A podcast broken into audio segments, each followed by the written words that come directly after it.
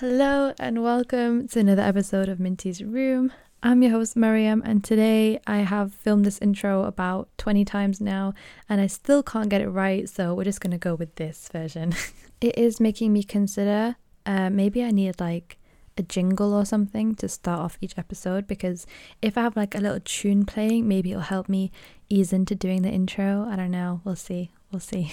Anyway, on today's episode, I will be keeping the theme of Ramadan because we are entering the last 10 days. So, this week's episode and next week's episode are both going to be, again, centered around Islamic topics. And then after Ramadan, I'm going to be changing up a little bit and bringing some guests onto the podcast because, like I said in my intro, I have a couple of uh, friends who I think would be very interesting additions to these episodes, and it might be fun to, you know, have a conversation with someone rather than just me sitting here talking to myself. so, today's topic is going to be about the idea that everything happens for a reason. It's kind of a complicated topic when you delve into the Islamic aspect of it, so I'm going to try and keep it as simple as possible and explain it as well as I can. So, to explain the concept of predestination as simply as I possibly can, it's the idea that Allah has written everything that has ever happened and everything that will ever happen. So, all events in all of time have already been decided.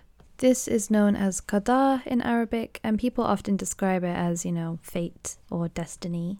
By itself, the concept of qada is pretty simple to understand. It just gets a little bit complicated when people start talking about free will. Because, as well as believing that Allah has decided everything for us already, we also believe that we have complete control over our own actions, over our own choices, we have complete freedom to make our own mistakes, and so there's no way of blaming your own actions on the fact that Allah has already written it for you because at the end of the day, we have complete free will to make those choices. Don't worry if that didn't make sense, because um, I am going to be giving more examples and discussing it further. So hopefully it should make a bit more sense. And by the end of this episode, you'll be an expert on the concept of qada. The idea that Allah has decided everything that will happen to you already kind of gives you a bit of comfort because anything bad that happens to you or anything that goes wrong in your life, you know now that it happens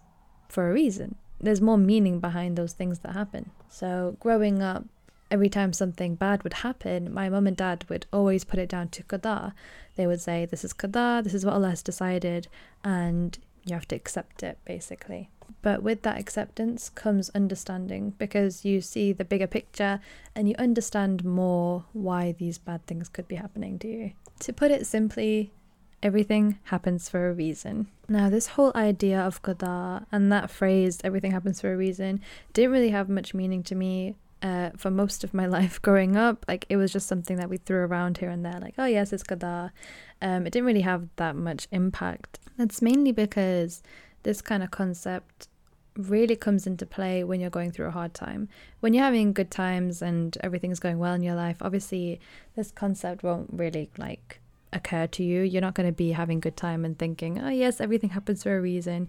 No, I feel like this concept really really, you know, comes to your mind when you're going through a hard time. So, for example, for me, this idea of qada and predestination and the phrase everything happens for a reason really came to mind when I was in sixth form and when I was in lockdown. In sixth form, I was having a difficult time sort of on and off, I'd say, because of my subjects and also because of a couple of other things. And I knew about qada already. It wasn't something that was new to me, but I never thought to apply it to these kind of situations. Yeah, it took me a while to realize that the idea of qada can actually be a really good coping mechanism for when bad things happen. Because, you know, people often ask, why is this happening to me? And I feel like it's a very big thing amongst uh, you know, non Muslims or non religious people, they'll have that question why is this happening? You know, why are there natural disasters? Why are children dying? Why is this happening to me? Things like that. And they don't have an answer to that question, whereas we do. Our answer is that Allah has decided it will happen and that there is a reason that Allah has decided it for us. And at the end of the day, his decision is what's best. And so that concept, that answer to the question, is such a good explanation for when something bad happens to you. And so it becomes a really good coping mechanism as well. You can definitely use that idea to get over things that happen to you, to get over losses, um, accidents, rejection. Just a side note here, it has absolutely nothing to do with what I'm talking about right now. But if you can hear children screaming in the background, I do apologize. I live opposite a primary school and those kids do not shut up. I, I swear, they are so loud. It might be that you can't hear them at all. And honestly, I've made this mistake before where I've given a huge disclaimer about how you can probably hear kids screaming. It was in an interview. I said to the interviewer, I'm sorry if you can hear kids screaming in the background. I promise I don't have kids in my basement. There's just a primary school opposite my house. And oh my god, the look that the interviewer gave me, huh, I'll never forget it. That joke fell so flat and he was judging me so hard. And yes, you're right, I did not get that job. but hey, everything happens for a reason. I was not destined to get that job, so I didn't get it. But yeah, going back to what I was saying, me personally, whenever something bad happens, whether it's big or small, like, you know, missing a bus or getting rejected by a job, I instantly think of all the reasons that could have happened. Um, I instantly think of Allah's bigger plan and why He might have made those things happen.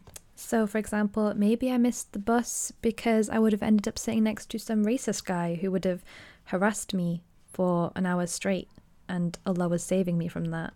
Or maybe I got rejected from a job because I would have hated it and it would have been really difficult and Allah was saving me from that. These little things, these little reasonings make it so much easier to go through your life because every time something happens, whether it's the tiniest inconvenience or a really huge accident, you can instantly think of a bunch of reasons why this might have happened um, why Allah might have decided this for you. And honestly, it's really comforting. But I would like to say, huge disclaimer this does not mean that your actions happen because Allah has decided them, because that is not what it is. You cannot blame things that you do on predestination. So the things that happen to you obviously are decided, but your reactions to those things, your actions, are your choice. In those moments, um, whether it's something bad has happened to you or you're given a choice, something is tempting you and you have to decide what to do. Your choices determine what kind of person you are. And at the end of the day, that's what the test is, isn't it? That's what the test of life is. So, to clear that up, you can never blame your actions or choices that you have made on predestination. You probably now understand what I meant when I said that predestination is kind of a complicated topic uh, to discuss because it's just the whole thing of the arguing predestination against free will. Um, but hopefully, you understand fully that your own choices are your choice. You have the free will to act however you wish to act, and you have the free will to decide what kind of person you want to be. So make sure you are making the right choices in those situations to make it even more complicated, I'm going to talk about rizq a little bit because I feel like it definitely ties into this topic really well. If you don't know what rizq is, the literal translation of it, I think, is sustenance. And it's the idea that everything that is meant for you will come to you one way or another. So if you are meant to buy a house, if you are meant to buy a car, if you are meant to get this job, then you will definitely get it. However, the way that you get it is up to you. So, say for example, there's a house on this street, and that house, Allah has already decided, is going to be for you. You are going to have that house in 10 years' time. How you end up getting that house, the choices you make to get that house, is up to you. And when I say that, I mean, you know, battling the halal and haram choices here. Obviously, this ties into the whole like mortgage thing. I'm really going off on a tangent here, but it ties into the whole mortgage thing and, you know, making those halal choices. Because at the end of the day, if that house is meant for you, you will get it because Allah has already written that you will get that house. However, it's up to you whether you want to get that house on halal terms or haram terms. You know, Allah has already decided how much money you're going to earn in your life. How you decide to earn that money is up to you. So, I'm going to do my best to summarize that idea as simply as I can. Because of predestination and rizq, Allah has already decided what's going to happen to you and what you're going to receive in your life. He's already decided that you're going to be rejected from this job and that job, and he's already decided that you are going to get a different job instead. He's already decided that you're not going to be able to afford that car, but he has decided that you're going to be able to get a different car instead. Now, the path to those things that he has decided for you, it's all up to you. The way that you decide to earn your money, the way that you decide to go about applying for jobs, the way that you decide to go about buying a house or a car, it's all up to you. And as we all know, this life is a test. The purpose of this life is literally to test our choices. And so, these choices that you make to get those things that are meant for you are a very big and important part of the test. And just make sure, just double check when you decide to do these things is it the right thing to do to get this thing that I want? That sounds very complicated. I'm so sorry. Hopefully, with those examples of like cars and houses and jobs, I've made it a little bit simpler.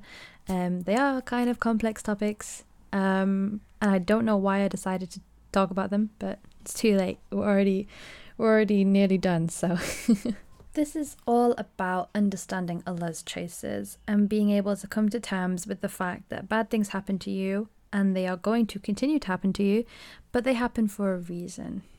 The role that you have to play in this is your reaction to these things that happen to you. What's your mindset when these bad things happen? What are your choices? What are your actions?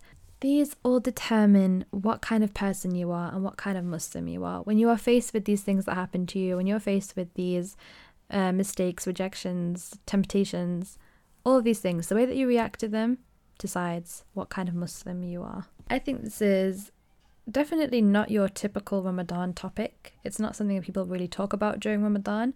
Um, but I think Ramadan is a very important time to build these kind of mindsets and to build this kind of understanding because these ideas are essentially like the building blocks of Islam. And um, we definitely all know that Allah has written everything for us already. But how do we apply this to our lives? through having these mindsets. While Ramadan is definitely a time for reading Quran and giving to charity, it's equally a time for building these kind of mindsets and concepts because Islam is definitely a thinking religion. There's a lot of concepts and ideas and thoughts to be had as a Muslim and having this kind of mindset and this understanding that everything happens for a reason is fundamental as a Muslim uh, I think it's so important. And like I said, it's comforting as well. It really does help you get through life. Um, and yeah, I'm not gonna lie, I think I bit off way more than I can chew with this episode. I really struggled to explain these concepts in a simple way because I just about understand them, let alone talk about them for 10 minutes. But here we are anyway, we've made it to the end. If you made it this far, thank you so much. I really hope you learned something today. I hope you understood everything I talked about. And I hope you can apply these concepts to your life. As always, I would appreciate it if you have any feedback for me. You can find me on Twitter at Minty's Room or you can email me mintysroom at gmail.com. I would also very much appreciate it if you follow me on whatever platform you're listening to me on, um, just so that you can be notified every time I post, and it helps me out as well. Inshallah, I'll be back with another episode this time next week, so make sure you stay tuned for that. In the meantime, I hope you have an amazing last 10 days of Ramadan. I hope it's beneficial for you and you get a lot out of it. Take care, and I'll see you in the next one. Assalamu alaikum, and goodbye.